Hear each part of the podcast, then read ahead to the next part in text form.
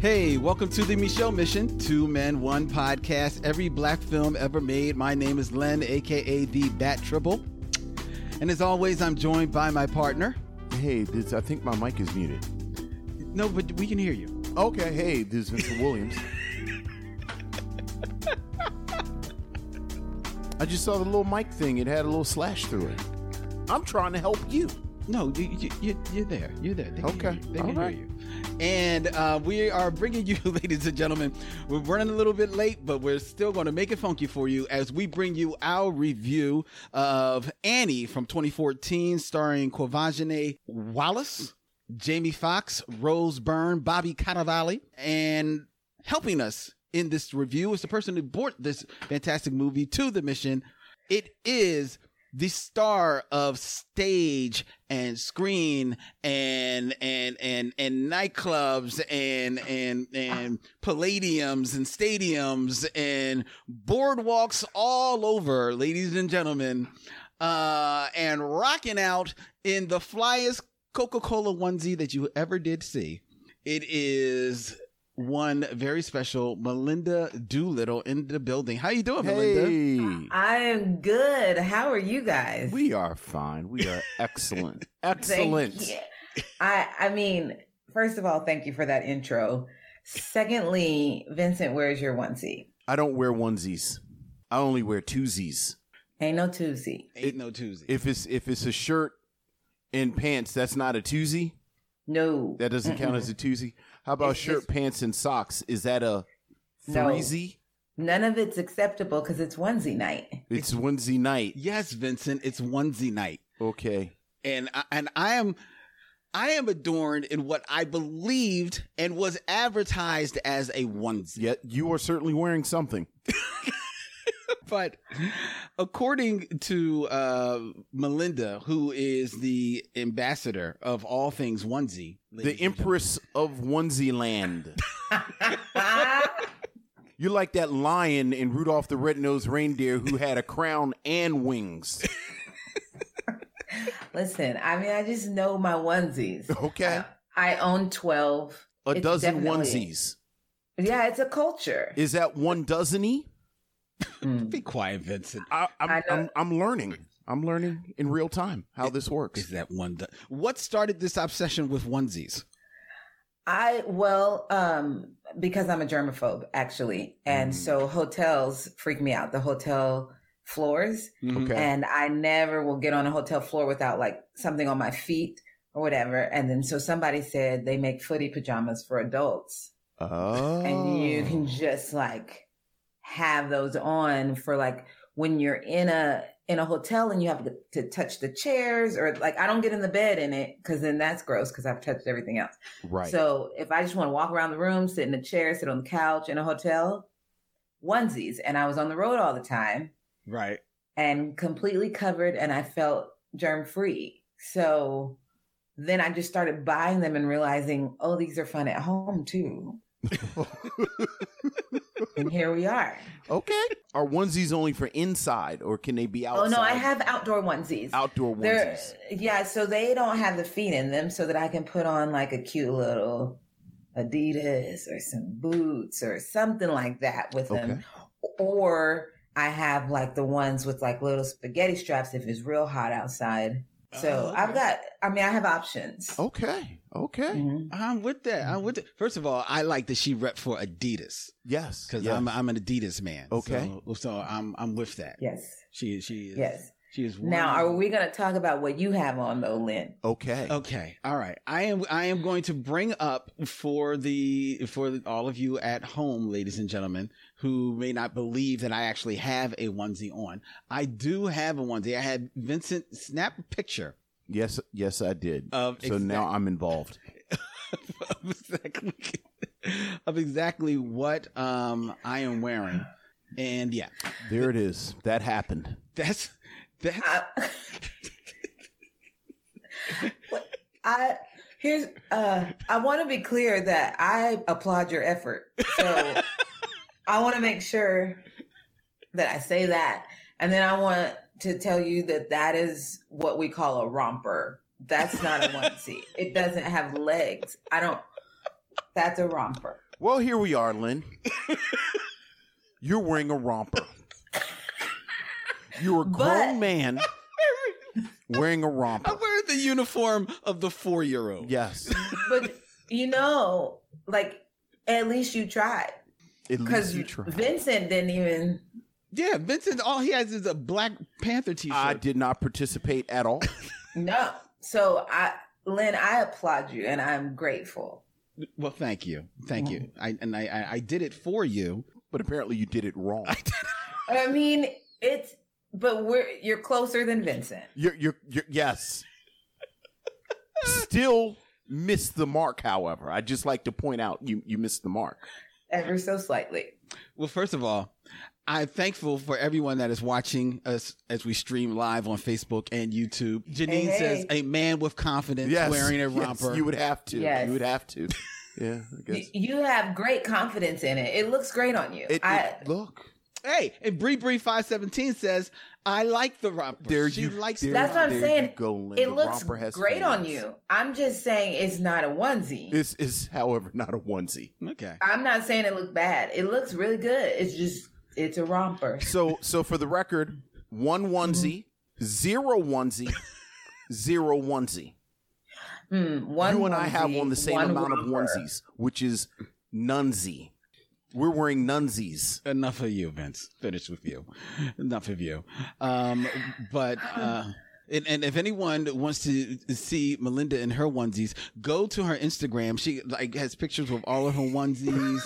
Uh, she does all of her cameos. If you get a cameo from her, she does them in onesies. Okay. I mean, she is it, like yo. She like she promises his people like I'm going to do everything in onesies. I'm done. You know when I when I get Yeah. home, she get, jumps into a onesie. I think it's waiting for her at the door. Like she It is is. in front.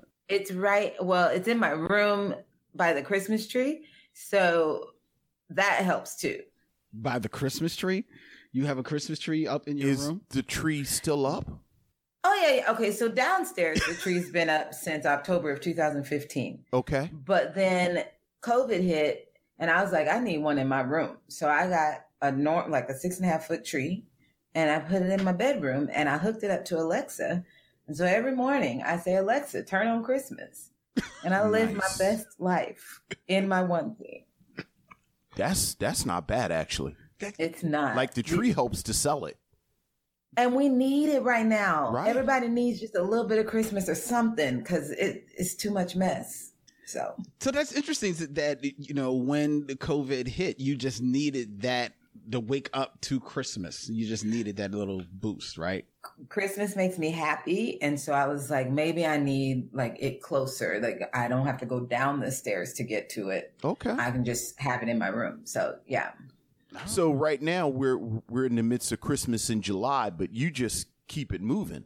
It's just always Christmas here. And I, I don't turn on the downstairs tree every day. That just happens when I'm real exhausted or I've had a bad day and I need some joy. Okay. But upstairs, every day. Uh, if you don't mind, Melinda, since you're going to be joining us for our review of Annie, and we'll be talking about well, exactly why you selected Annie and, and getting to know a little bit more about Melinda Doolittle and what makes her great, um, you know, outside of the onesies, ladies and gentlemen. But first, we are going to get into our listener mail okay. that we we have gotten. Shout out to each and every one of you that emails us.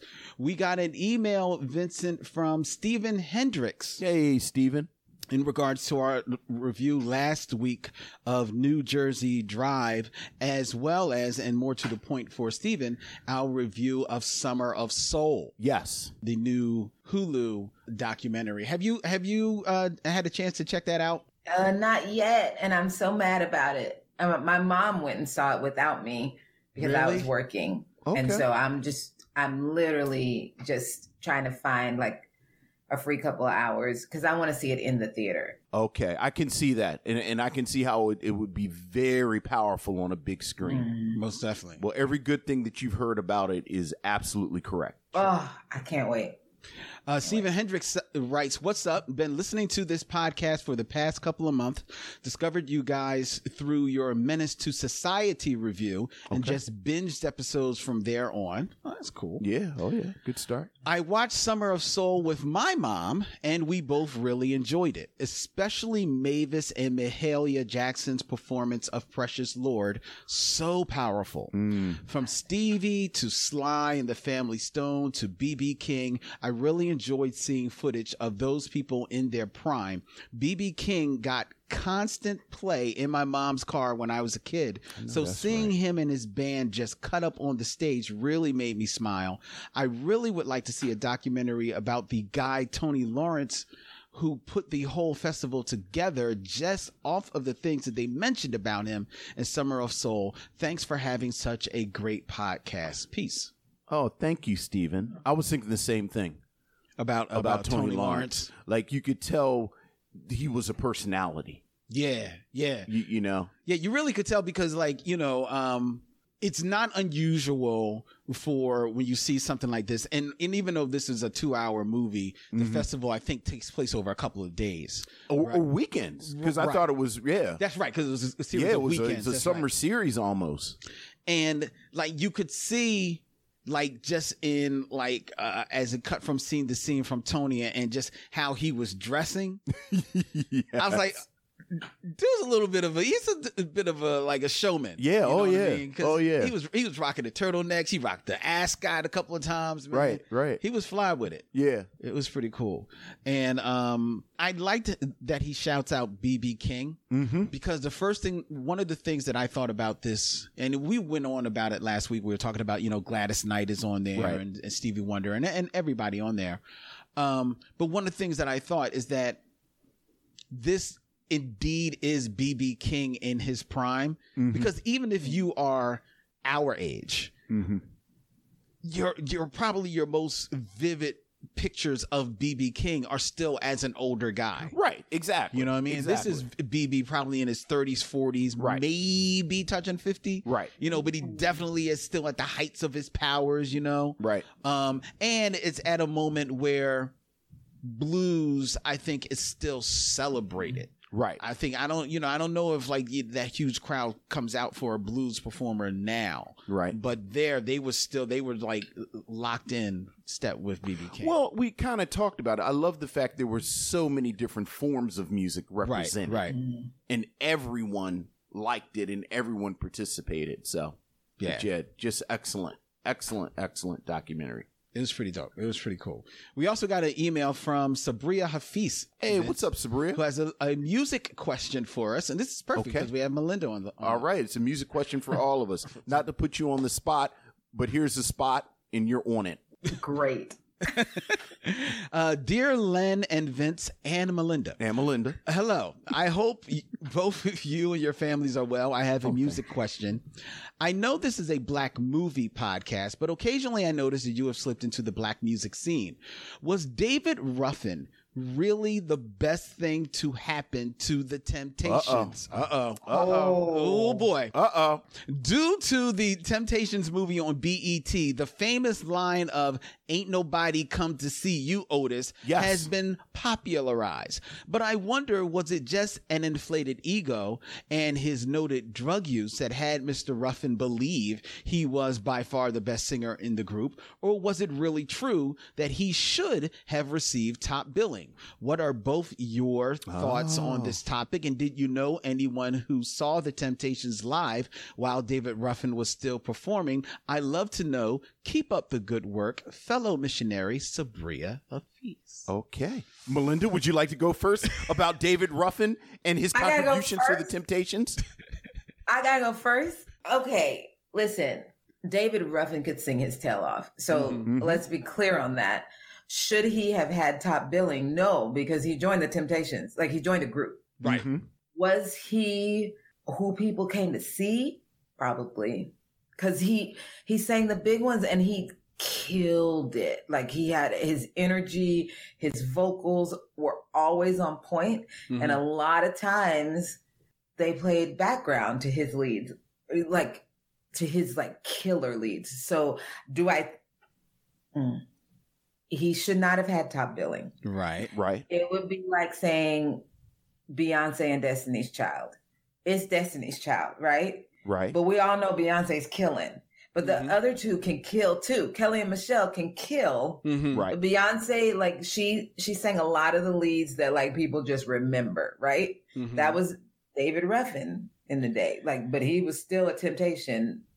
see now. his. See now, my sister, my Okay. old, my my older sister, who has multiple screensavers to the contrary, would say that Eddie Kendricks Eddie Kendricks. Eddie Kendricks. is Okay. every bit the lead of the Temptations that David Okay. Ruffin was. mm-hmm, mm-hmm. Eddie is amazing. That's what I'm saying. Kelly and Michelle are great too. They're really, really good. Mm-hmm. Like I I bought Kelly's last single immediately because Mm-hmm. she kills it. Y'all ready for me to flip the table over? First of all, little tidbit about that part in the Temptations movie, where where where where David Ruffin said, "Ain't nobody coming to see you, Otis." Improv. It's not in a script. Really? Leon came up with it. Leon, who plays David Ruffin, Right. came up with the line during rehearsal. Wow. It Oh. actually really bothered the dude who played Otis. Like he- it, like it actually bothered him when Leon was yelling, "Ain't nobody come to see you, Otis." So that was real. He got in his feelings. So that they actually told Leon, you know, ease up a little bit. so when Leon is going, this is true. Leon talks about this in interviews. When Leon goes, "Ain't nobody coming to see you, Otis," and he's got that disdain in his voice, Mm-hmm. that's all real. That's real. That's all real. First of all. Second of all, there are musical fights that I've like almost gotten into physical tussles over, Mhm. and this is one of them. You ready? Oh, no. I think Dennis Edwards is the best Temptations lead. Oh, now I think okay. David Ruffin, before somebody, because this is when people won't punch me in the mouth. I think David Ruffin is the best singer Right. who was in the Temptations. right. But I think Dennis Edwards was the better lead because they work. They, they I mean, you just said it a lot of times, and this was David's argument. Like I'm singing lead, and the others are kind of behind me. Mm-hmm. After Dennis comes in, Right. and especially when Norman Whitfield kind of becomes the Like Temptations guy, Right. it is more of a group effort. Also, there are more hits with Dennis Edwards' Temptations than with David because David leaves. All the Christmas music, that's all Dennis Edwards. Oh. Is it really? David All- Ruffin is not on any of the Christmas songs. really? Wow. Temptations have two Christmas albums. Dennis is lead on both of them. I thought he was on the, at least the first Christmas album. David Ruffin is not on any Temptations Christmas music. Well, you've you've made your case, Vincent. I'm not mad at it. Now, again, depending on how many drinks have had been had and who all is in the room, I've just it gets real. li- Like this is one of my arguments. I'm a Dennis Edwards person. I, I mean, I love Dennis Edwards, and I I got to meet him one day, and I freaked out in Really? his face. Nice. Yeah, because I don't I don't do well with people like that. Like if you're a legend, Yeah, I don't. I'm not going to be cool about it. So I freaked out in his face, and then he asked me, "Did I want to sit on his lap?" And I, oh, uh, oh. I, this tracks. but I didn't, and we were still. Um, we had a great time. We had a great, and then he sang that night, and I, I, I didn't mean to tell that part of the story. It came out. She I yada yada was- like a mug. just- and he asked me to sit on his lap. I But I didn't. Was like, I was like, why did I say that out loud? I take all of that part back. We had a great time and Okay. just sang his tail off that night. hmm What are we? I- What else are we talking about? Well, hey, hey, Melinda, yeah. I met Ollie Woodson once at the um at a I, well I didn't meet him I saw him at a restaurant in New York and I wanted to go up to him and say Mr. Woodson I've been treating him like a lady ever since you told me to but I was too scared You got scared. I was too scared I sh- I wanted to say Mr. Woodson I've been treating him like a lady ever since you told me to That would have been amazing. I know I didn't I was scared I'm disappointed. He had on like a white fur. This is a true story. Yes. We saw Ollie, Ollie, Ollie, Ollie Woodson at at the Shark Bar in New York, and I actually asked Wendy. I said I should go and tell him I've been treating him like a lady since he told me to, and then I got scared, And you didn't even go up to him. and I didn't even go up to him. Oh, that man. was that was a missed opportunity. Yeah, he did not ask me to sit in his lap. However, We were moving on. I'm sorry. I, no, trust me, I was moving back, but but I'll let you off the hook. I'll let you. off Thank the you. hook. You're welcome. You're welcome. That'll be for Michelle after dark. Yes, thank you, Sabria. Um, but that was a great, great question. Just to answer the question, um, I don't know which, you know, I honestly do believe. While I love your story about Leon, I love it. I love it. I believe that Leon. I want to believe that Leon channeled Mm-hmm. The essence of David Ruffin Yeah, in his improvisation yeah. at that moment, right? Um, and I also want to believe, if I remember correctly, that the Temptations story, the the the the miniseries that we Mhm. saw, wasn't that primarily from Otis's point of view? Wasn't Yeah, because I, I think, he's like the la- the I- last I- original? That's always been o- Otis Yes. is the last man standing. Yeah. So I I mean Otis approved it. Right. right. So he was channeling David Ruffin for sure. Just the actors got a little mixed up in there. Yeah, well, I I, I think that the the actor was probably channeling a little bit of Otis. It was like, Yeah. hey, hey, hey, that ain't a script. Right. Where'd right. that come from? Right.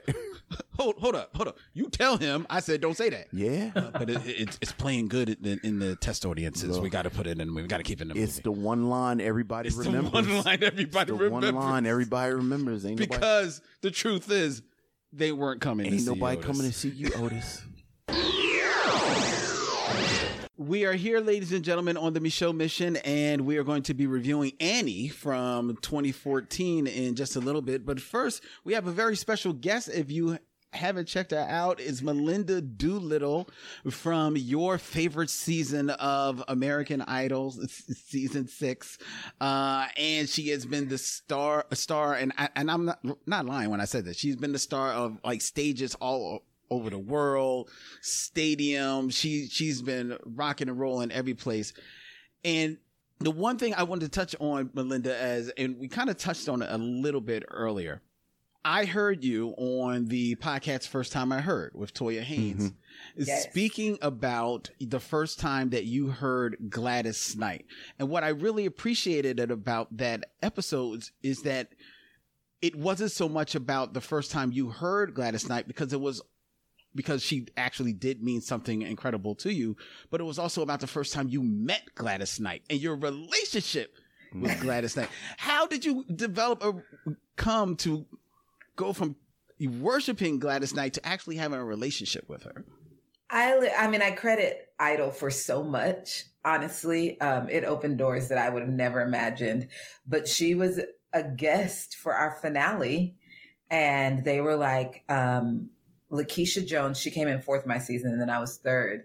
And they were like, LaKisha, you and Melinda are going to sing a trio of Midnight Train to Georgia with Gladys Knight. And I was like, you got Wow. to be kidding me. Really? So, I mean, I they told me because they know how I am around people I love. Like I made a fool out of myself over Tony Bennett. Like they've just seen they had seen me in action. Did you actually sit on Tony Bennett's lap? I what- didn't. You know what? I thought we were. That was a different. that was a different segment. A different segment. This is meet Melinda. I'm not telling you that. This is revenge. Uh. this is revenge of the romper. He feels like But they basically they just seen how I act, and so they prepped me for Gladys Knight, and so I was very like I practiced what I was going to say, and just was thanking her and telling her what an inspiration she was, and she was so kind. Mhm. And then she started singing, and I literally fell to my knees and started crying. I've Mm. just never. And I, she came down, knelt down beside me and was like, baby, why are you crying? And I was like, do you know who you are? Like, I mean, just freaked out. And she looked at me and said, well, thanks for caring. like from that moment on, like she has just taken me under her wing. Like she's like, come to the show, come backstage, ask me your questions about this business. It's crazy out there. Mm-hmm. And I honestly, there have been so many, um, legends in my book, like th- that have done that for me. Gloria Gaynor is one of those people. Wow. Uh, Cissy Houston did that for me. Uh, just there are so many different Percy Sledge, even like mm. just wow. the fact that they would take me to the side, talk to me, and say, "Keep the soul going, like keep this music going. You gotta, you're a part of this now, and we'll do what we can to help." Like I, I don't know. I'm in awe of the fact that I get to call these people friends. Uh, wow, that's fantastic. Yeah. You say that these were legends that you always like, you know, uh emulate and, and you cherish and you and you worship from from from afar. Do you remember like who was the first singer that you heard that you were like, "Oh man, I think I want to do that. I want to do what they do."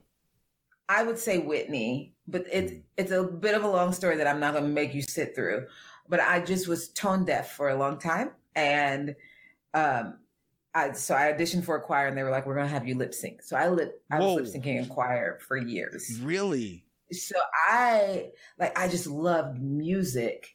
And there was a day that mom and I were shoe shopping and Whitney Houston was singing the greatest love of all over the loudspeakers. Mm-hmm, and people mm-hmm. like, people just stopped shopping to listen to her sing. And I was like, I want to do that. Like I want to have something that makes people stop and mm-hmm. listen. Mm-hmm. Right, right. And so I told mom, I was like, I think I'm ready to sing out loud. And she's like, I think you better pray. so, which is, you need honest people in your life. You do, you do. And so I honestly like we didn't have money for lessons or anything like that. So I, I practiced and I prayed. I really, really did. And I just think like God was like, this sweet girl, I'm just give her uh she don't know better than to ask me to change her whole ear. Like she doesn't know. so I think he was just very kind to me and Right, right. Gave gave me a gift. So I don't take it for granted for sure. Like it's a it's a definite gift and I'm so grateful. Do you remember so when you heard the difference when you heard the like Oh. Yeah, so I was on stage. My youth uh, my youth group had a talent show and I signed up for it. And my youth pastor took me to the side and was like, honey, you can't lip sync. And I was like, no, no, no, I've been praying. So it's gonna it's gonna be great. And he was like, Well, let's see what the Lord does. And I don't like I don't honestly remember singing the song. I closed my eyes and it was Oh the Blood of Jesus. And um but when I opened my eyes, when the song was over, people were standing up and clapping, and my mom was in the back crying. And I was like, Did he do it? did he, he did it. Like, I mean, won't he do it? Won't he do it? and from that day on, like my ear really did open up. I could hear harmonies. Yeah. Mm-hmm. I started singing alto. I just, I, it changed everything. So I listened to music differently. And I have to say, like, while I can name artists like Gladys Knight, Whitney Houston, Gloria Gaynor. I can name all these artists, Stevie Wonder for sure, that I listened to nonstop. I mostly listened to background singers. They were my favorite. Really? So. I loved the background. I'm I'm an introvert, and so I think I was just drawn to like what happens in the back. Mm. And how can I be a part of that? So, well, yeah. here's a question. I don't know if, if you can answer it or not. Or who's your favorite group of background singers? Ooh, like who's your oh. favorite backup? Mm-hmm. So CeCe Winans has Jerard Woods. Okay. Jovaun Woods, his wife. Those two are dumb. Really? Okay. Absolutely dumb. And then Leanne Palmore sang with them. So the three of them together have been my favorite blend ever. Okay. Ever. All right. Wow. Hmm. All right. Glad yeah. glad we asked. Yeah. That's. I mean, I love so many, but the, if you're gonna say my very favorite, I have to give it to them. All right. No, I ain't mad at you. I had the privilege of listening to a a another interview. I'm, I'm a fan of the first time I heard. I'll just put it out there. Um, So that, good. another interview that Toya did with Shirley jo- Shirley Jones Mm-hmm. Yes. of the Jones Girls, right? And she talked about, you know, because they famously were a background group first as well. Mhm. And she talked about on the interview, and I'm not, I'm not going to give it away. Y'all can go find it, ladies and gentlemen. Um, but she talked about their relationship with Diana Ross. And she spoke specifically about how her relationship with Diana Ross, she recognized ran counter to what the perceived image of Mhm. Diana Ross is, right? And Nice. especially, and you know, she broke it down basically like, you know, the image of Diana Ross is like, you know, this, you know, queen bitch or Right, whatever. right. The original diva. Right, Mhm. right. Um, and she was like, you know, you know, but if she was a dude, she would be called Luther Vandross. Right. So like, you know, Correct. right. right? So like, you know, so like, yo, check it. And she was just talking about how sweet Diana Ross was to her. She's very, she's so sweet. really? So you, you, I didn't know whether or not you had a relationship with Diana. I don't have, well, she was sweet in my two encounters. She was our, um, my first mentor on American Idol. Oh, okay. And I literally sang home from the Wiz in her face. Nice. Like, and she was the kindest, most generous mentor. Mhm. Spent time with us, spent time as soon as the cameras turned off. She spent more time. She just, and that's been everybody I know that has run into her, that has been their experience with her. I wonder whether or not there was anyone that you have encountered in your walk of life outside of Diana Ross who maybe once you met them ran totally counter to what you expected. I well, this isn't a singer or Oh, anything fine. like that, but I would have to say meeting Tom Cruise, I think I thought he was going to be like I don't know what I thought. First of all, I thought he was going to be taller than me, and he was not. right. And then like we were eye to eye, and then secondly, like he had taken the time. This was still in the idol days, and he had taken the time to know what all of us had done. So he walked up and he was like, Melinda Doolittle, man, you sang My Fun Valentine, you sang Home, like the, the what the judges are saying. Like, I mean, it's like he had studied a book Mm-hmm. and then recited it to us, but he took the time. Like he's Tom Cruise. He could have just walked into the party and just been like, what up? And walked off. Right. But he right. came to every single one of us and told us what he liked about what we did and just kind of gave us something to go on for the rest of the season. And I thought, I definitely didn't think he was going to be like that at all. Uh, Aaron Fry, listening on, says that Darlene Love is one of his favorite background singers. Yes. And Lisa Fischer, you watched 20 Feet from Stardom, right? Yes. Mhm. You, Yes. Okay. Yeah. The, I mean, the queens, Oh, the yeah. actual queens. So, yeah. You mentioned My Funny Valentine, and I know that you sang a version of My Funny Valentine. And and let me just be, you know, gush for a little bit and thank you for singing My Funny Valentine because that is one of my favorite songs like of all time. I have Anita Baker's version, I have Chaka Khan's version, and now I have Melinda Doolittle's version, like on on, on repeat, like on my computer. Like I can listen Oh. to like nine different versions of My Funny Valentine. So thank you. Thank you. Aw, thank you. And Chaka Khan's version is my it. It was my Bible back then. Like Mm. it's literally what I walked into the producers with. I was like, "It can. How do you make it make make it work?" you know. So, um, I thank you, thank you for that. Thank you very much. Thank you. And you might be able to settle Uh oh. a long-standing bet here, or debate, if you will, here on the Michelle Mission. Ah, here we go. Now, Vincent, you were running a little late, so you weren't here for the pre conversation, pre recording conversation, where Melinda let me know that she was so excited for tonight, for our review of Annie, that even though she is not watching Annie, she's already watched it, and she's ready to talk about it. Okay.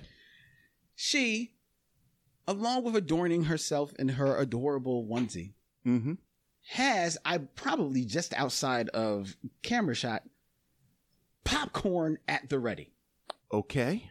Yes, popcorn. She's got the popcorn. Yes. She's got the popcorn. There- There. It's a theme because we, we talk about movies. she's talking about movies. She's talking about So she's eating popcorn now like a person who isn't a serial killer. because he mentions that Melinda because I prefer when I watch movies to eat pretzel bites. Who? Eat who? Pretzel bites. At Tell the them what pretzel bites are, Lynn, because nobody knows. Perhaps uh, Melinda, who you may not know, ladies and gentlemen, is, is, is just outside of Nashville. When I go to the movies, they ser- serve Mhm. little uh, Correct. bite-size like pretzel nuggets. You know, salted, soft pretzel nuggets that can be dipped into cheese, and they're called pretzel bites. Like like Auntie Anne. No, no, no. Auntie Anne's are twisted, twisted donuts. Mm-hmm. Those are not pretzels. I mm-hmm. don't, I don't, I don't. I But don't- it's like a it's like the big pretzel broken down. No, it's not the big pretzel broken down. They're actually made into nuggets. They they're actually baked as nuggets, not as pretzels that are cut i- into. Yes, Lynn, please explain what they are. I didn't know. I just assumed that they were nationwide. I didn't know this was just uh, an East Coast thing. Pretzel bites. But Go ahead. but No. A- ask him. Ask him what his question is about these pretzel bites, Melinda. Oh, what is your question? well, the, the, Vince. You can do it. Go Use ahead. your words. Use your words. You've got romper power. Vince says because I eat pretzel bites, it makes me a serial killer in training, and that Melinda, do you ever watch the Nature Channel? Like, like, are you, do you I, like, like, I don't. you don't do animal documentaries and stuff at all? I don't do real stuff. You don't do real stuff? Okay. fair. Look, that's fair. A little background, Melinda. Mm-hmm. In a lot of different parts of the animal kingdom Mm-hmm. where you have predators, Yes. a lot of them look similar to their prey so that they can get closer to them. Okay. So you have types of fish that look like the fish that they eat. You have insects that look like the insects that they eat because if you're not really looking at them, oh, th- this is my kin, but it's not your kin. It's Okay. actually someone who's hunting you. So I say when you look when you hear about serial killers and things, like they are kind of human, like they do kind of human things. Mm-hmm. Like they don't quite follow the behavioral standards that the rest of us do Okay. because they're right on the outside. So for instance, just I'm just pulling something out of the airline like I'm just just off the top of my head. Most people when they go to the movies they eat popcorn Correct. because that's what we do when when you're a regular person. So if you were someone who was trying to emulate a human, but you didn't really know how it worked, Mm. you would think, well, well, well, popcorn is salty, pretzels are salty. They're kind of like popcorn. So maybe I'll eat the pretzels. And that's why I don't look in Lynn's freezer. Ah. I, And I don't go in Lynn's basement. this is why his chair is by the front door. And while my chair is by the front, Lynn will never be between me and an exit. I don't. I, I just. I feel like it's misguided. I'm not gonna. I'm not gonna say you're a serial killer. I. But it's the wrong snap. It's it's Like, almost wrong. like Lynn has said all week, oh, I'm going to wear a onesie. I'm going to put on a onesie because Melinda likes a onesie. So I'm going to get a onesie. So he got something that was almost a Adjacent. onesie.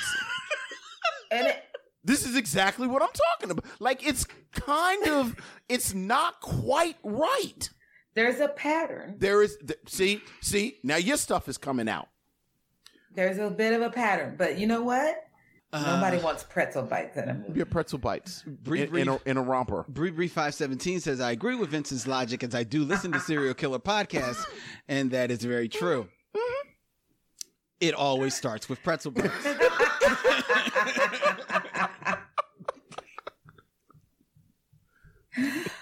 I'm, I'm so sorry. I wanted to be on your side, but It's fine. It's fine. It's fine. I'll live here on this island. Enjoy your popcorn though. thank you. All right, ladies and gentlemen, it is time for us to get into our review Mm. of Annie. We'll be back with the film review soon as we do something funky and have steps in it.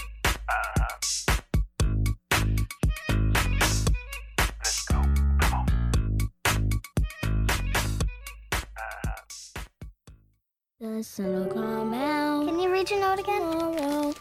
Please take care of our baby. Her name's Annie.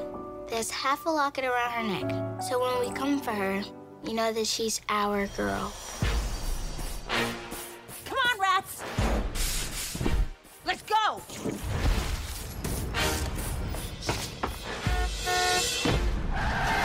Why are you running? It gives me places quicker.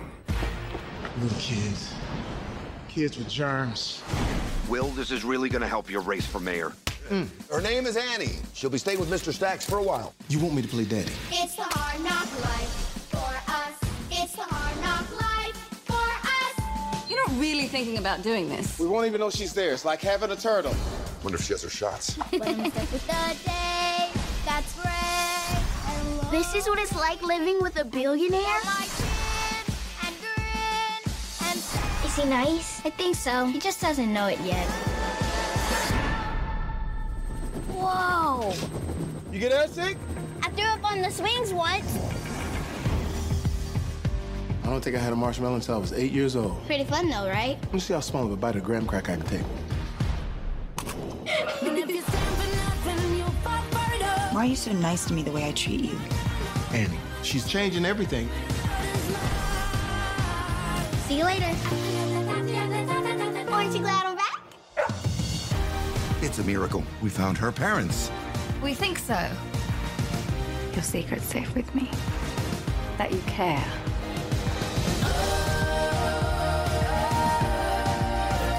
Someone just posted a picture of Annie on Twitter. Whoa, my hair's gigantic.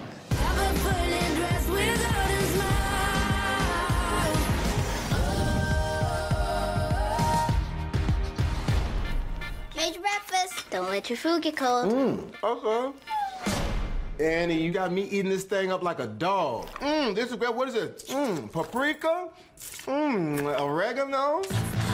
Annie from 2014. A foster kid sees her life change when a business tycoon and New York City mayoral candidate makes a thinly veiled campaign move and takes her in. This reworking of the popular Broadway musical stars Quvenzhané Wallis in the title role, as well as Jamie Foxx, Rose Byrne, Bobby Cannavale, and Cameron Diaz, and was written and directed by Will Gluck, produced by Will and Jada Pinkett Smith's Overbrook mm-hmm. Entertainment, and the choice of our very special guest, Melinda Doolittle, tonight here on the Michaud Mission.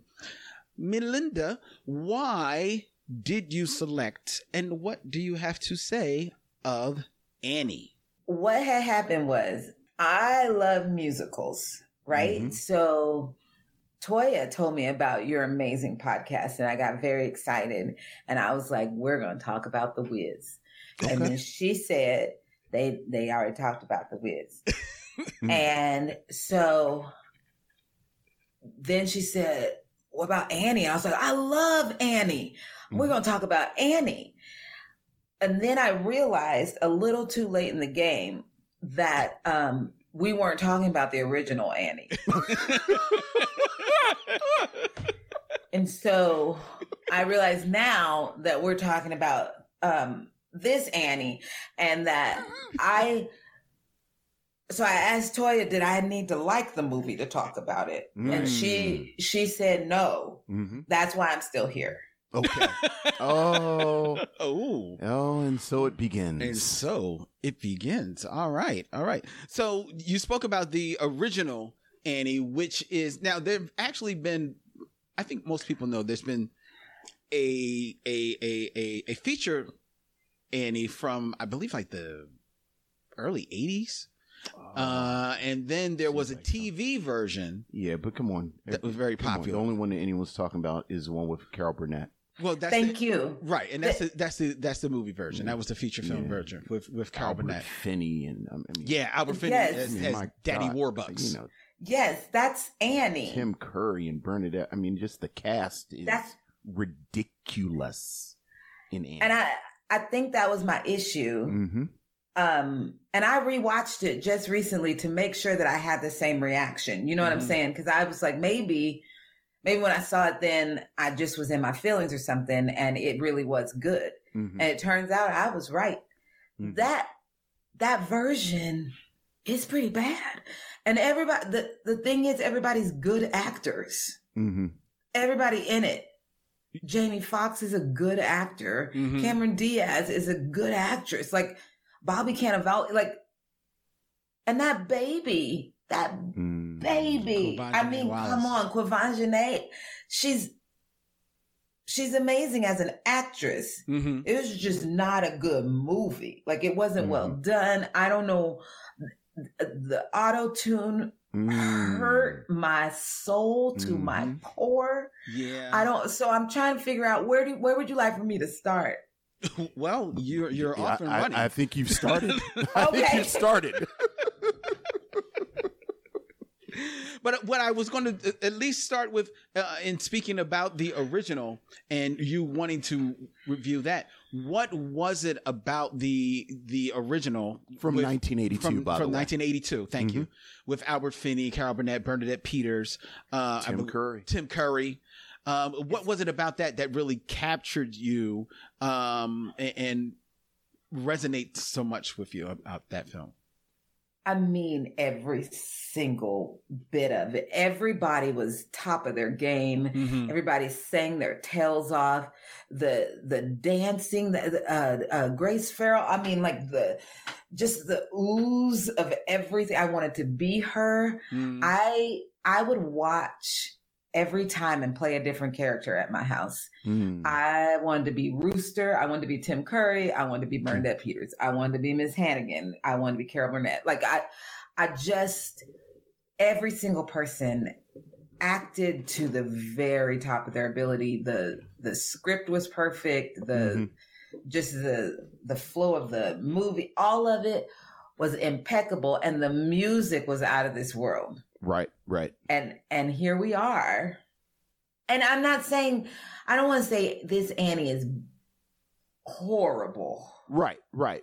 i want to say it didn't live up to the the really high bar that i had already set by the original annie Sure. like the the real one Sure. i, I know there's another Sure. original but like the real one like it didn't live up to it basically So, and and and and much like you, I think it's impossible to watch this Annie without thinking about the iconic production right in the movie.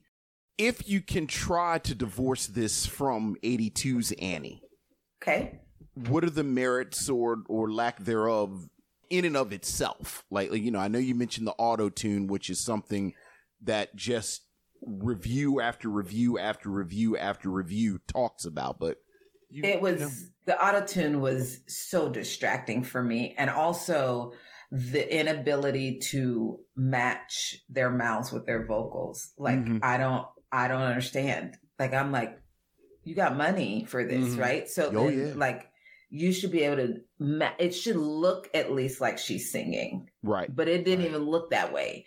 And so I was kind of turned off from the beginning on that.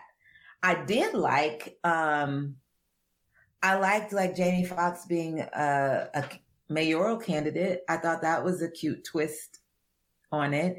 I liked the fact that they took out instead of them being orphans that they called them foster children Right. Right. and Right. kind of added that aspect in there and um especially since she really believes like my parents are alive like she's a foster kid then she's not an orphan so like i like there were some things i can say good things that's all i that's it but Yeah.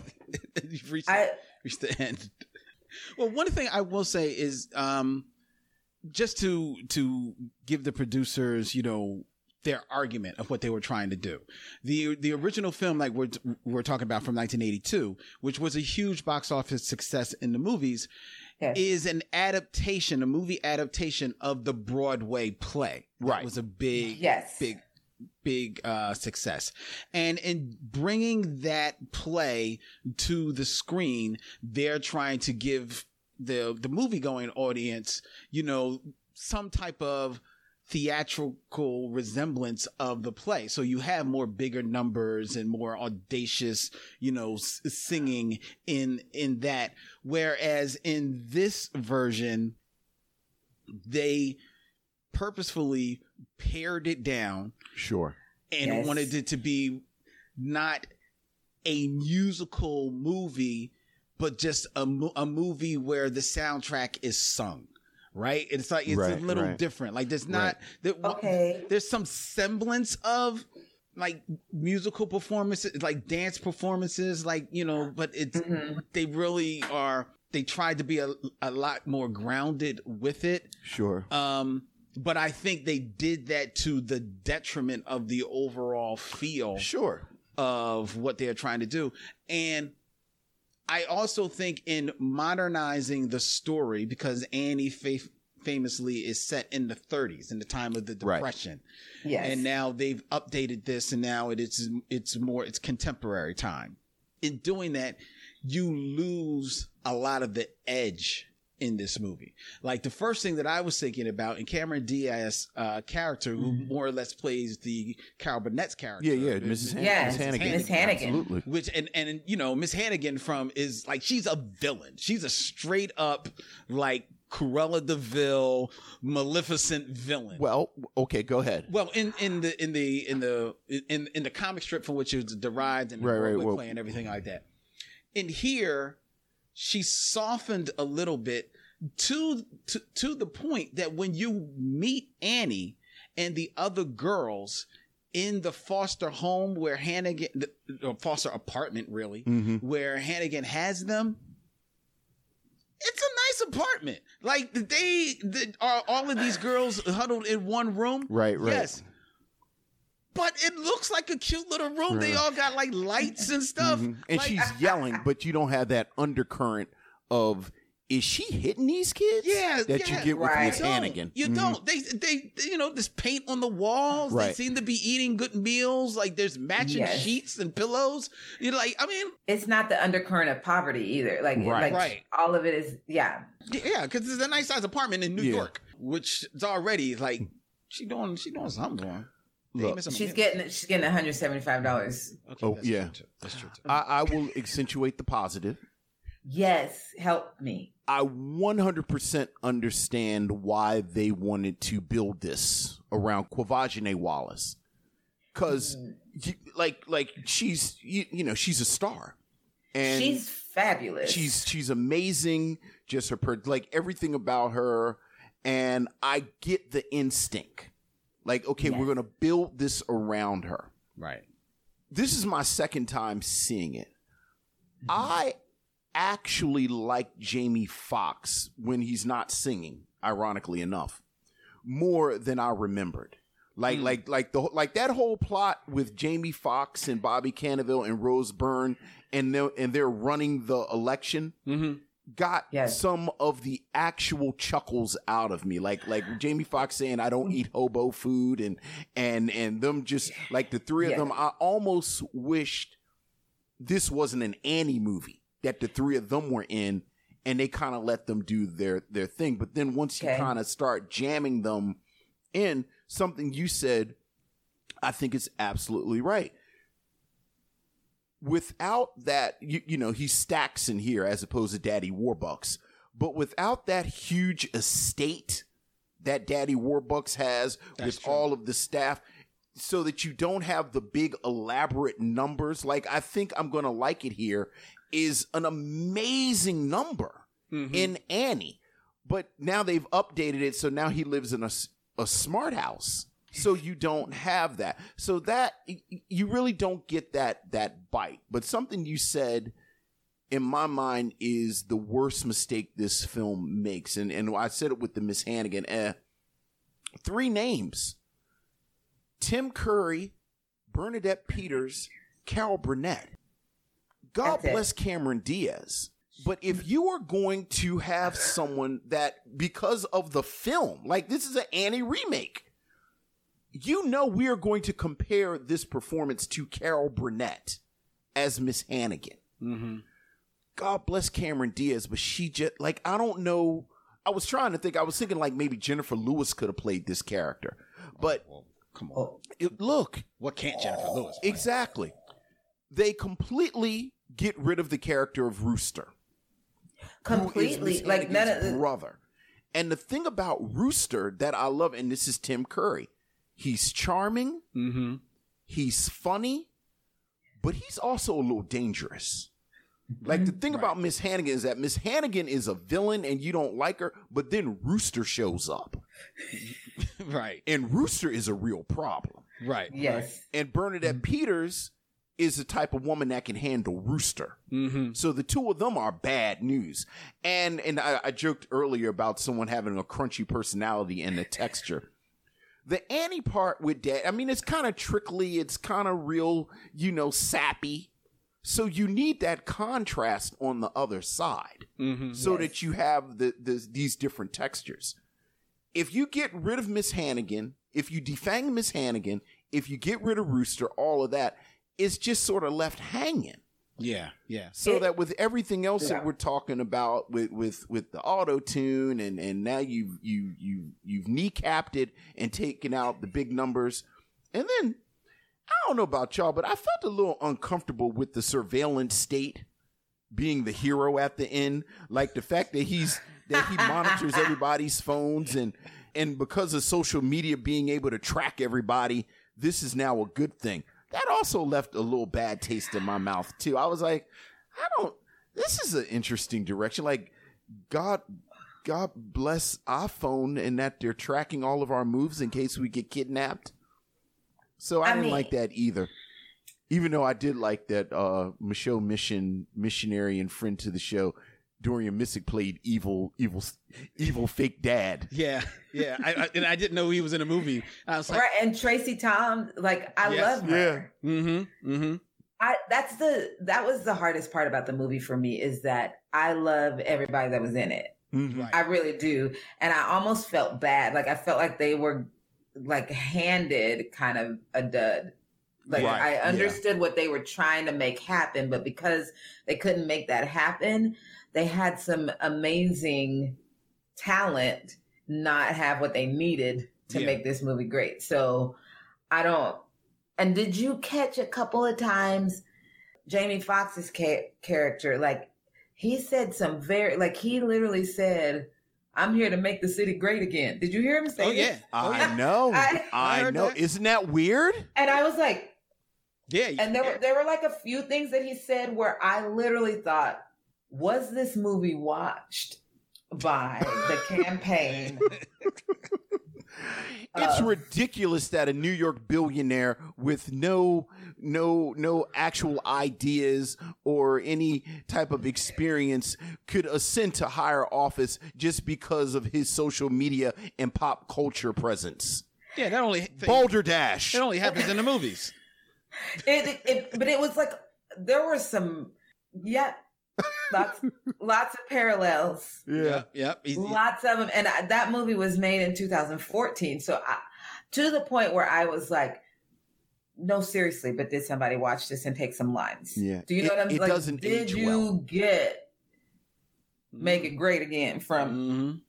this movie because it okay that's all i No, like no, to no. say. It, it that definitely Oh, did uh, stand out to me. He also had some dubious hair issues in this movie. Dubious, as well. right? dubious Right. listen So, like, you could see him sitting in the kitchen eating like a well done steak with ketchup on it, watching the TV, going, "This is a these are good ideas." i'm trying yep okay Don't bite your tongue. Don't bite your tongue. This- Now is not the time. Now's not the time, Right, you Melinda. I No, talked it about the surveillance state. You did. You did. And I just it it just there were too many parallels for me not to think like, okay, you watched this and this is what you based your campaign on. Like you based your campaign on the bad Annie.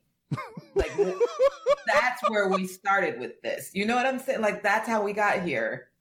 So anyway, I'm finished. I'm gonna have a drinky poo. I honestly think, speaking of, in defense of the cast, who, like you said, I think they probably were handed a bit of a dud. I think it's a misstep Mm-hmm. to not only defang Miss Hannigan, but just def- defang the whole production. Right. By trying to be so far removed from the actual Broadway musical. I'm fine with them making it contemporary, but not to lean into that panache of, of the, of the Broadway, the theatrics of it. Mm-hmm. I think they, they missed that opportunity and in just doing a little bit of research it's not they actually did kind of reach out to the original writers of the of the songs Mm-hmm. um to kind of like get their more or less blessings about what they're going to be re- doing with the music but then they didn't like listen to them they didn't like it. basically like hey we're doing nanny thank you for coming in. Right. and then like it showed them the door you know what i mean? Like uh, uh, and so it, that gives you the whole auto tune situation, which without knowing, having ever seen Quvenzhané Wallis as singing, because, you know, she, at this moment, this is really her, truly her follow up Right, to to Beast, of the, Southern, Wild, yeah. for which she was nominated for an Oscar, which she filmed when she was five years old. She's, I think, like about 10 when she's Mhm. doing this. So, you know, talking about some years difference. I don't know whether or not how much she, how much of a singer she is. So on where I'm hearing auto tunes on her, I'm like, okay, they're doing what they do to make your star Sure. sound okay because they don't want the, No, no. okay, Okay. All right. all right. I didn't. Then I'm like, then she wasn't the right one for the role. To me, What- if what- you got it, if because either she can sing and they can use her voice, or they make it sound like she's in a tin can. Like Hmm. I don't. To me, because that's so distracting from an otherwise brilliant actress. Do Right. you know what I'm saying? So then no, I hear I'm you. like, then she's not the right one for the role. As much as I love her and loved like the acting portions, they could have even gotten somebody else to sing it. Well, like they did in The Greatest Showman or something like like get another vocalist. Right, I don't like know. But if you got to to do all that, but then they tuned Jamie Foxx's vocals and like that's that. where I was going to Which go. is so bizarre. that's the bizarre. and he one. can. We know he can sing. Like I don't.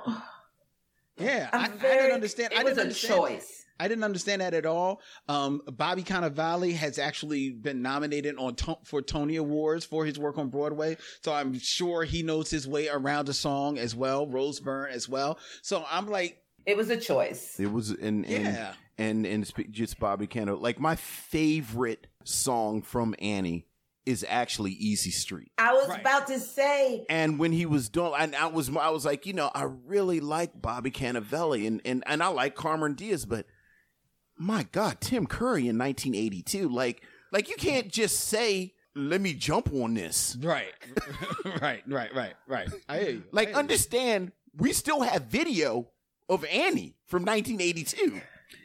that and that's also why I felt bad for them because it was like there was no winning in this Exactly. scenario. Like Mhm. basically they could do the songs that we all know and love and we would be like that's not it. Or they could write new songs, which is also what they did, yeah. and we could be like that's not it because that's not Right. Annie. Mhm. Do you know what I'm like there was no I don't know that there was a way like some things don't have to be redone. which is what I say all the time about Something- most of these remakes. I believe Annie was right for a remake. I was. I believe Annie was right for uh, um, contemporarization. I just How would you have done it? I would have leaned in Mhm. on the on the Broadway of it. Right, You know? right. Um, I would have just made it. I would have just Yeah, made it just just straight up just straight made up it. Just made it. made it. You know, Mhm. Made it Um, with some black people. Yeah, right. But we're black people. now. yep. And I think Some. Like, Let did you me know be- that Sandra Bullock was supposed to be Mrs. Hannigan? And she declined. She- She, knew better. Well, she did. Yeah, yeah. She knew. Well, she she said she declined because what I read, she declined was because she doesn't like musicals and she didn't want to be in a musical. And she probably knows that she probably can't. Jennifer Lewis better. would have destroyed Miss Hannah. She would have been brilliant. Well, someone actually let us know in the chat. Uh, Aaron Fry, thank you, says that uh, Taraji P Henson is Oh, going yes. to be playing uh, Hannigan in Annie Live on NBC later this year. Can she sing? Yeah. Uh, let me use my words. Uh, yes. Okay. No, I just didn't know that. I, She's I didn't not know. like a singer, but neither is Carol Burnett. I was I was Right. about to like say right. So she can sing Miss Hannigan down. Okay. I'm positive. Okay. And I feel like they're in Annie Live, they're gonna do like the Broadway version. Right. Like, Yes, That's yes. what Yes. they've been doing. So then we're gonna that's gonna be fun. So is Annie going to be black? Uh, I'm going to let you know right now, Annie Live. I know Harry Connick Jr. is going to be uh, Daddy Warbucks. Daddy Warbucks. Because I'm really just angling for Rooster I don't to be there. don't they don't have I don't think Annie yet, do they? I don't believe they have Annie yet. It's only Harry Connick and Ter- Right. I need Rooster to be the one to pretend to be Annie's father. And then again, you get that real danger in the third act. Because, you, you know, Dorian, I love you, but I never got the sense you were you might kill Annie. Oh no, they And we love Dorian. I love I love seeing like uh uh Tracy Tracy, Tracy Tom. Tom. Tracy, yeah. I love seeing them both, but they both look like they were doing somebody a favor. Like they really just look like they just Yeah. like Tracie Thoms, they just said, who can actually, here." who's another one who can sing, and then they don't let her sing. well, correct. well, yeah, yeah. Correct, because she can blow. But Shame. She has on like a rent T-shirt underneath her sweater. It's like, y'all know she can sing, right? y'all not gonna let her sing? I, it's like wasted talent. That's what they did. I, I, That's matter what of they fact, I think she only says like three words. in the Right. movie. yeah. I did because I did laugh the one time when they are driving away with Annie and Dorian. I don't even think he has a character name in here. I No. think it's just like he's. It, I think his name He's is- fake evil dad he's fake evil dad. for two scenes. and he he looks in the rearview mirror. You see the cops g- pulling up. It's like a like a like a thirty second shot of the cops. He turns and look at looks at Tracie Thoms. He's like, "Uh oh, it's the cops." I cracked.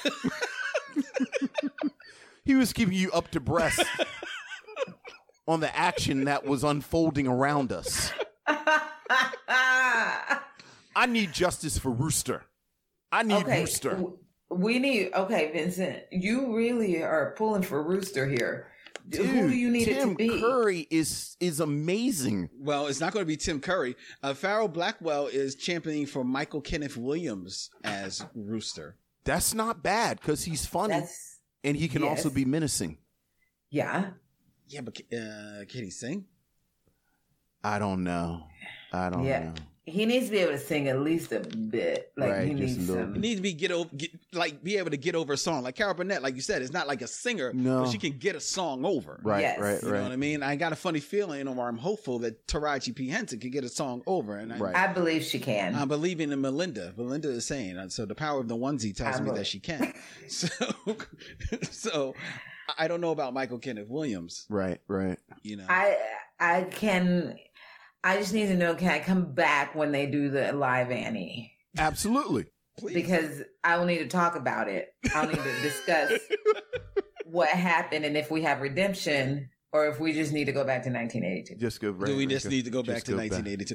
I, what I was going to say, it, and and I was, I honestly watching this film was a little bit on the fence with the performance of Quvenzhané Wallis. I thought that she was good, Mm-hmm. but what I also kept in mind is is that this really is like her real second role. Mm-hmm. Um, and I don't think, and, and none of them, I think, are uh, helped by the direction of Will Gluck in here, Mm-hmm. because I don't think that I don't think he knows how to shoot any type of singing, any type of shoot, what little bit of dancing in here. I don't think he, he does well.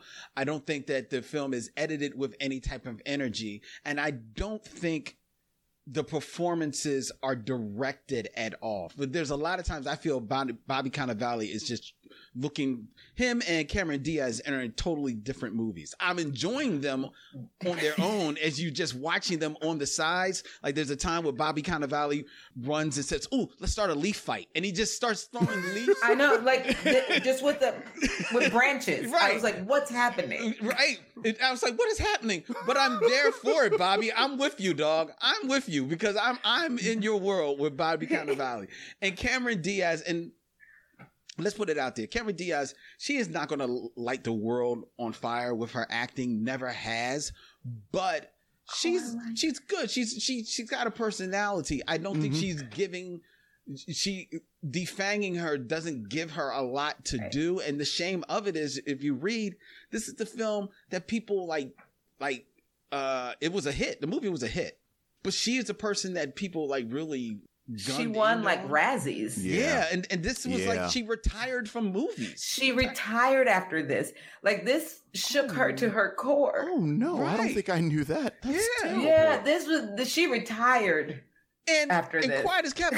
I laughed out loud at the end of the movie when they're all singing, and she's doing and she's thing. still she's yeah. riffing. I loved it because it was it was on. Point. I I actually really like her as an actress. I think she's really good at what she does. She's got like a niche mm-hmm. place, right. but she's really good at it. And so I really like her. I just felt like she had such a mountain to climb because everybody was like Carol Burnett, right? And she was never going to get up that hill, right? Because the role that they gave her wouldn't even allow her to take the first step. Like, yeah, but but even but okay, if it doesn't arise to Carol Burnett, okay, you're not going to go here, but give her something. You know, right. that's what I'm saying. They didn't even give her anything yeah. to yeah. get somewhere. So that's I felt bad, and then when I saw that she retired right after it, I was like, I'm sorry. Oh, that's terrible. Don't go out like that. it's it, it, it's really it's really a, a, a missed opportunity of this film.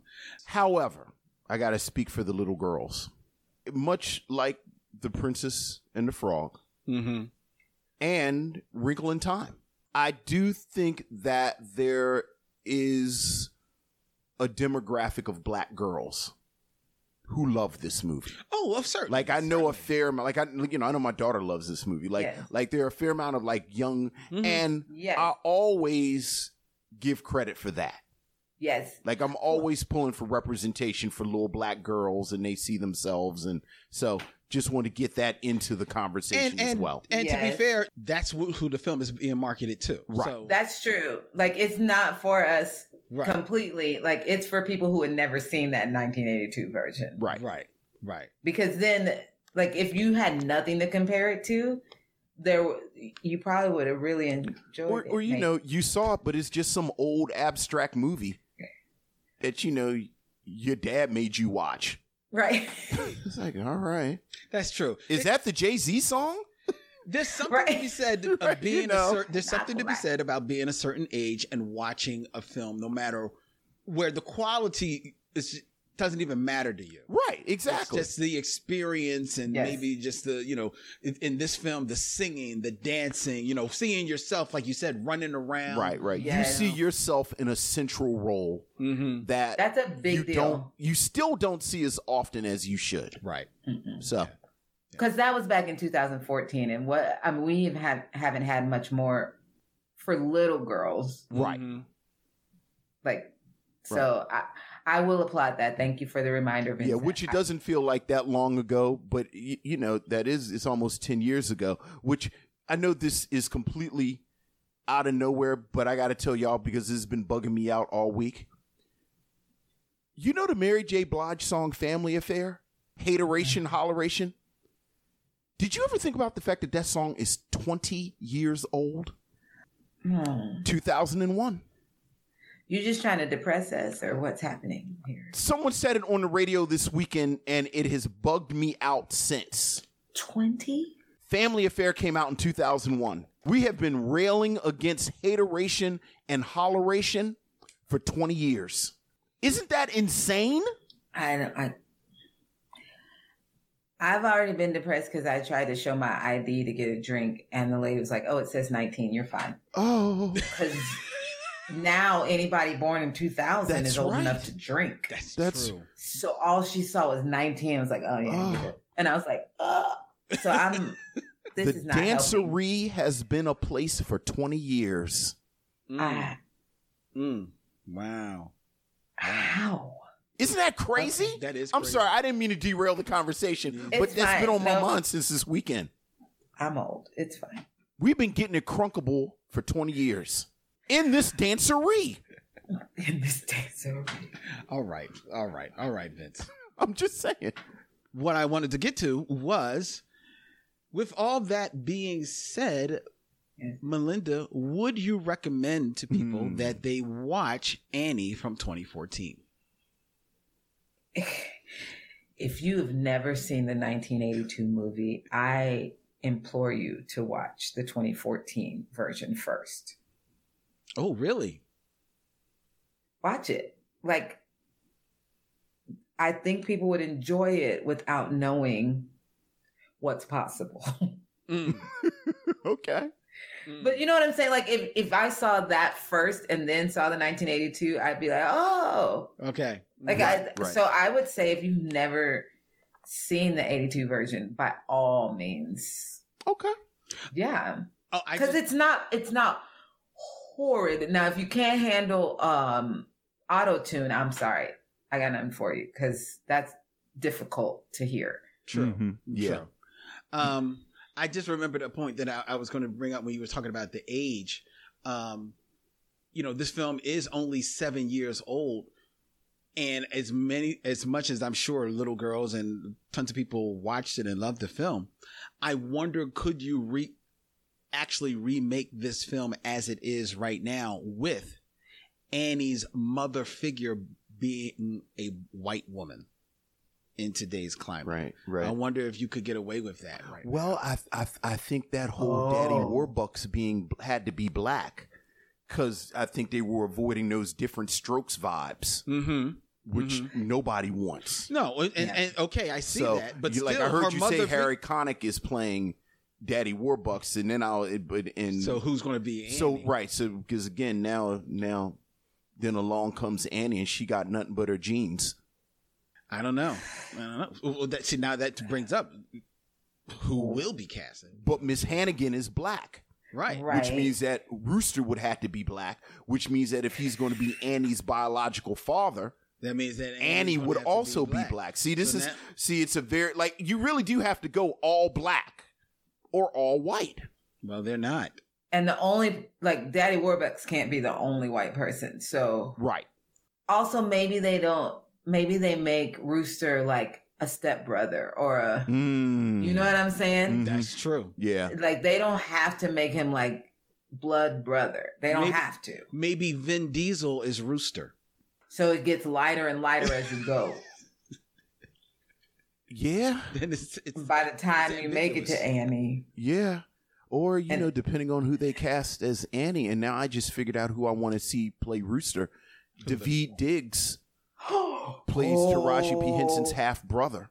there. You go. And if David Diggs in a white woman and you like you could you could kind of play, you, You know, could- depending on the kids you cast, Mhm. you could say it it could be David Diggs' biological kid. yes, okay. But now I want to see David Diggs play Rooster. I love this so much. I'm, I'm loving this. I'm loving this. You guys do give this us a every call. We've got lots of ideas. Yeah. This is every week that this happens. Every week. Every week. Every week. Great. Every week. oh, and then we can get David off of Snowpiercer. I love that. I'm loving this idea even more. You you you're not liking the Snowpiercer. I don't. I don't. I don't. I love the. I love the movie, but I tried to watch the series. I'm. I, I couldn't get into it. We'll talk about Snowpiercer. That's a whole different. That's a, that's a, that's another. Yeah, we're wrapping it. We're up. I wrapping don't, it even, up. I don't even know what that is. It's it's the science fiction show that David Diggs has starred on for two years Oh, I love on sci-fi. TBS. If you love sci-fi, you should watch The Expanse. That's what you should watch Okay, on Amazon Prime. Watch it. Make it happen. Make it so. done. All right, Vince. Would you recommend that people watch Annie? I am 100% going to steal Melinda's um what Melinda said. If you've not seen 1982's version, fence. Go ahead. which I think there are a lot of you know, I I think it's pretty easy to find someone who hasn't seen it. Mm-hmm. I would recommend it be, because I do, and, and you know, we're, you, you know, you're talking about people uh, retiring or perform. Like Quvenzhané Wallis has not been around as much as I want her to be. Yeah, she's. Uh, So- I think she did a few episodes of Blackish. She did a few, and she was great when she was on Blackish. So I do like these performances that we have from her. Mm-hmm. Yeah. If you've never seen 82, I would say watch this first. Well, I will see you two up on the fence Mm-hmm. and say enjoy yourself. Uh, uh, but I'm just going to full throatedly say that I would recommend people watch the film. I don't think it's a great film, but I do think that for the audience in which it is made for. Mm-hmm. So no, no, I'm not going to watch this film again. I wouldn't recommend somebody my age watch this film. Mm-hmm. But if you've got little little kids, whether or not they be girls or boys, sit them down, watch this film, and I think they they will enjoy it. Will it change their world? No, I don't think so. Um, I think they will find other musical movies that they will enjoy more. Mhm. Um, I would introduce them to this and then maybe throw the 1982 at them. I don't I don't necessarily know how well that, you know, cuz older films as much as we herald them sometimes kids their attention spans. I mean, know. it's it's an old school movie. It's an Yeah. old school An musical. old school movie. Yeah. Um Oh, Mel- Mel- Melinda has her hand up. go ahead. Go ahead, Melinda. I would just like to just notice that Lynn, you basically said exactly what Vincent and I just said. Mm. Just you said you weren't going to be on the fence with us, Mhm. but then you basically were like, if you're not old enough to have seen the 82 Mhm. version, then watch it. So I just would like to just clarify that. It's almost as if he saw how normal human beings behave. and then he kind of did it so he could get closer to us. Melinda, I'm telling you, I've been studying this cat. I've been I- studying. I'm I'm starting to see it. Mm-hmm. I don't feel like it's. I, I'm still not gonna put him in serial killer mode, but it's a little alien. Like, know? is this what they do on Earth? It's like a This, little bit like is that. this is what they do. This is what Yeah. the people do. Exactly. I'm telling you.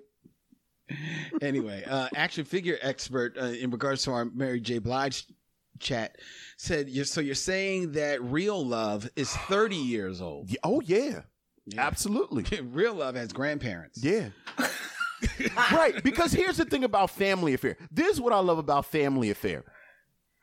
There has never been a moment that they stopped playing Mary J. Blige. Family Affair, she says, let's get crunk because Mary's back. And you are actually happy that Mary is back. Like, we love Mary J. Blige so much as a people that we were happy she was back, Mm-hmm. but she hadn't actually left. Never left. She never left. Never. We just love Mary J. Blige so much. So f- for twenty, and, and it's she's she's always there so much that you didn't realize that we have been getting crunk and celebrating Mary's return for twenty years. Yeah, yeah. That's why to me, Mary J. Blige is truly the heir apparent to Aretha Franklin. It- all right, we we about to we about to wrap it up. We love Mary J. Blige so much, and I've said this for years that we made up a brand new title for Mary J. Blige. We said she was the queen of hip hop soul. What does that even mean? Well, she's the queen of hip hop soul. It doesn't even mean anything, but we just love Mary so much we had to give her a title. no, she's the queen of hip hop soul. It, it does mean I- something. Go ahead. But I, oh, how do how do we get to Aretha though? I'm just the love. I think just that That's all I'm pure saying, love. that yeah, love. like that pure. Oh, Yeah. Oh, oh, That's all oh. I'm saying. Whoa, whoa. You talking about? See, my, I, Huh? I I ain't even want to get into it. My backup singer arguments are always: Could she sing backup for Aretha? And when could she sing backup for Aretha?